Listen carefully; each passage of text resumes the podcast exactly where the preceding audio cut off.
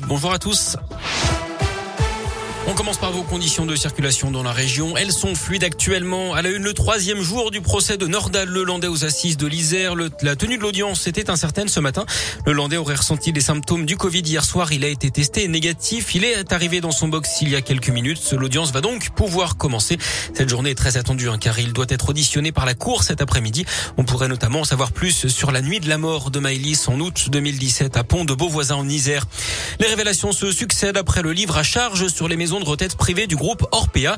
Après les accusations de maltraitance des résidents, ce sont les agissements de l'ex-patron qui interpellent. Dans le canard enchaîné de ce mercredi, on apprend que le dirigeant renvoyé depuis aurait vendu toutes les actions de l'entreprise qu'il détenait en juillet dernier. 588 000 euros en tout. La cotation en bourse, elle s'est effondrée hein, depuis les révélations du scandale la semaine dernière.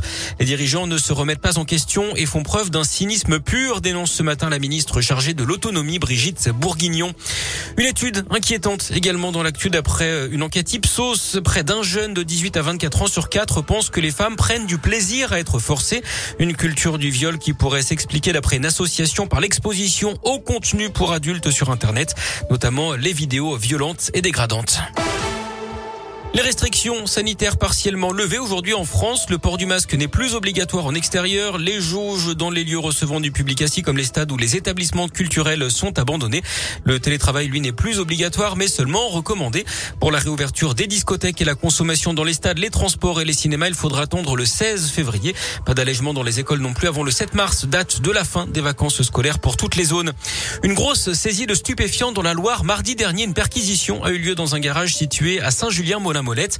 Plusieurs armes et des munitions ont été retrouvées. Les enquêteurs ont également mis la main sur de nombreux produits stupéfiants. 36 kilos de résine et d'herbe de cannabis, 4 kilos de cocaïne, 3 kilos et demi de méthamphétamine, près de 180 000 euros ainsi que plusieurs véhicules volés ont également été saisis. Le locataire du garage a été interpellé. Il a été placé en détention provisoire.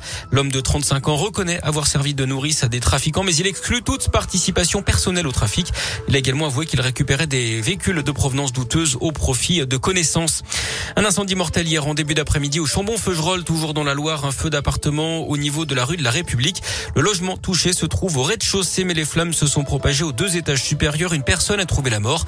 Neuf autres ont été prises en charge, mais ne sont que légèrement blessés. Du sport, du foot avec un Noël renversant face à l'OM hier soir à Dessine. Les Lyonnais se sont imposés 2 buts 1 après avoir pourtant été menés 1-0. L'OL qui revient à 6 points du podium.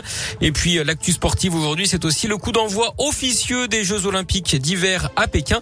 La cérémonie d'ouverture, ce sera vendredi, mais les toutes premières épreuves débutent aujourd'hui avec le curling. Merci beaucoup.